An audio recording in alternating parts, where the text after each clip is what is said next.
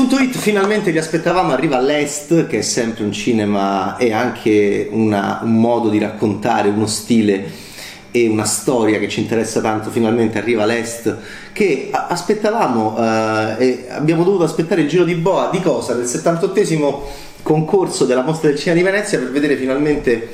eh, in questo caso Ucraina, e in questo caso ucraino, il regista si chiama Valentin Vasianovic, il film si intitola Vidblisk, eh, Reflection in inglese,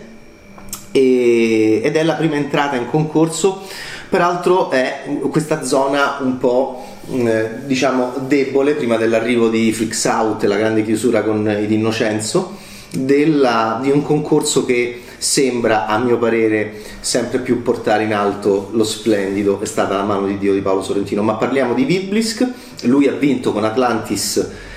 Orizzonti, quindi è anche una, una diciamo,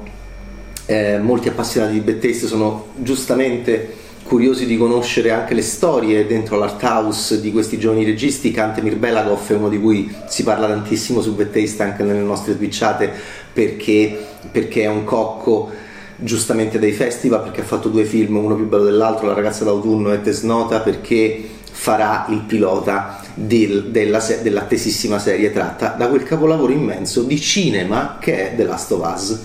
come videogame. Quindi eh, lui diciamo ha vinto Orizzonti, quindi sono Kantemir Belagov sta aspettando di accedere al concorso di Cannes e ovviamente arriverà in concorso a Cannes e sta facendo le sue trafile in quel festival lì. Lui invece Vasianovic, guardate che bello anche i festival che crescono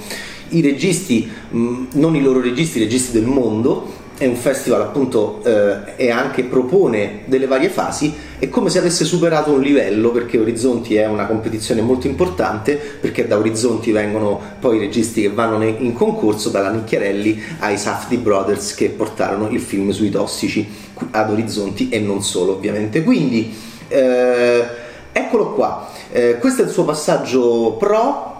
il film non mi è piaciuto quasi per niente perché è un film a doppio livello, mm, troppo a doppio livello, eh, lui lo fa già dalla prima sequenza, mm, c'è un vetro che separa un primo livello di profondità di campo in cui si incontrano dei borghesi ucraini, uno è un chirurgo con un senso di colpa che vorrebbe andare al fronte perché si sta combattendo sul fronte russo con i russi, e altri sono persone della sua vita, un'ex moglie, una, una figlia che sta per combattere è un po' troppo facile la metafora perché subito Vasianovic ci fa vedere questi bimbi. La vuoi vedere la mia pistola? Questa è la ragazza a volato. Questi, anche le bimbe imbracciano le armi anche, anche, le bimbe imbracciano le armi in un mondo di adulti che si fa la guerra. Quindi eh, è ovviamente pam pam pam pam si sparano co, con, con, con, i mitra con le palle poi colorate e, e, e che dire e, e lui fa subito vedere i bambini che giocano alla guerra, giochiamo alla guerra, i bambini che giocano alla guerra, ne, oltre questo vetro, perché sennò se ti prendono queste cose poi ti fanno pure male, e i genitori che stanno al di là del vetro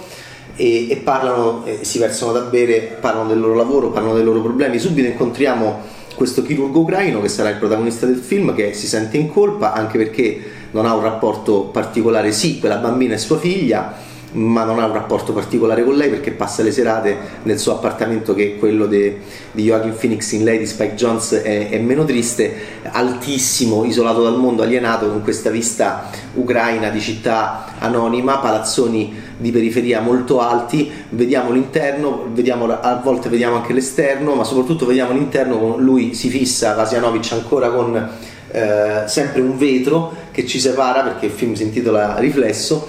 e, e c'è lui lì che passa le serate a pulire i vinili che ha di una tristezza micidiale. Sì, ci sarà anche il mito di Orfeo ed Euridice, ma lui non è un musicista come Orfeo, bravissimo, ma forse dovrà andare anche lui nell'Ade per recuperare una donna che ama,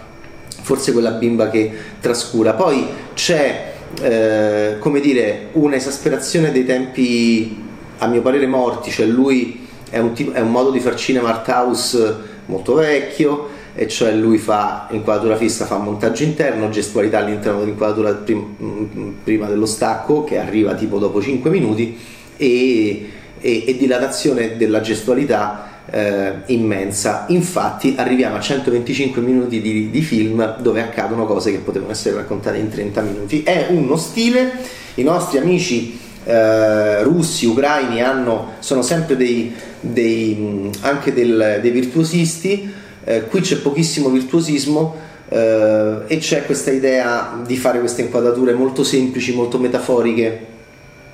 Lo, eh, fa questi doppi livelli anche in Atlantis c'erano tante inquadrature dall'interno delle macchine, fa questi doppi livelli sempre con pareti divisorie che, che spesso che, ehm, che separano non dalla vista ma dal contatto fisico. E su questo lui fa un ragionamento sull'alienazione e sul recupero dei nostri affetti. Eh, piccioni che non, si, non, non, riflettono seduti sull'esistenza umana ma che vanno a sbattere e si sfrantecano contro i vetri. Anche questa metafora lunghissima, la pulizia del sangue e eh, un fatto, un trauma legato alla guerra, eh, legato appunto ai russi che ti torturano, che ti uccidono, tu torni poi e sei traumatizzato, ma sembravi traumatizzato anche prima quando pulivi tristemente ma ossessivamente i vinili nel tuo appartamento. Era meglio Joaquin Phoenix che giocava al gioco, al videogame strano in cui c'era quello che faceva, c'era l'animaletto che faceva così in lei di Spike Jones. Eh, non è niente di eccezionale, anzi è abbastanza bruttino, ma è meglio dei bruttissimi film che abbiamo visto da grandi registi, Pablo Larrain, Jane Campion, quindi poi insomma non lo metto proprio in fondo alla classifica del concorso, ma Vasianovic da Orizzonti arriva in concorso con questo film eh, molto povero per essere così lungo e troppo metaforico per essere così eh, per essere il film che sta in concorso di un regista che dovrebbe spiccare il volo ed essere un po' più maturo e meno infantile a livello eh, di idea di cinema. Eh, Reflections si parla c'è pochissima c'è anche un po' di tortura ehm, c'è, e, e c'è, c'è, il palazzone e, sono, e c'è questa inquadratura costante di questo interno di appartamento con vetro sulla città. Eh, questo è Reflections di Valentin Vasianovic, non penso che farà nulla ed è un po' questa zona di vuoto che si sta cominciando a creare, forse anche di debolezza, in questa parte centrale, seconda parte del concorso che sempre di più spinge Paolo Sorrentino a avere spiegate giustamente, a mio parere, verso il leone d'oro. Ciao, Bad Taste!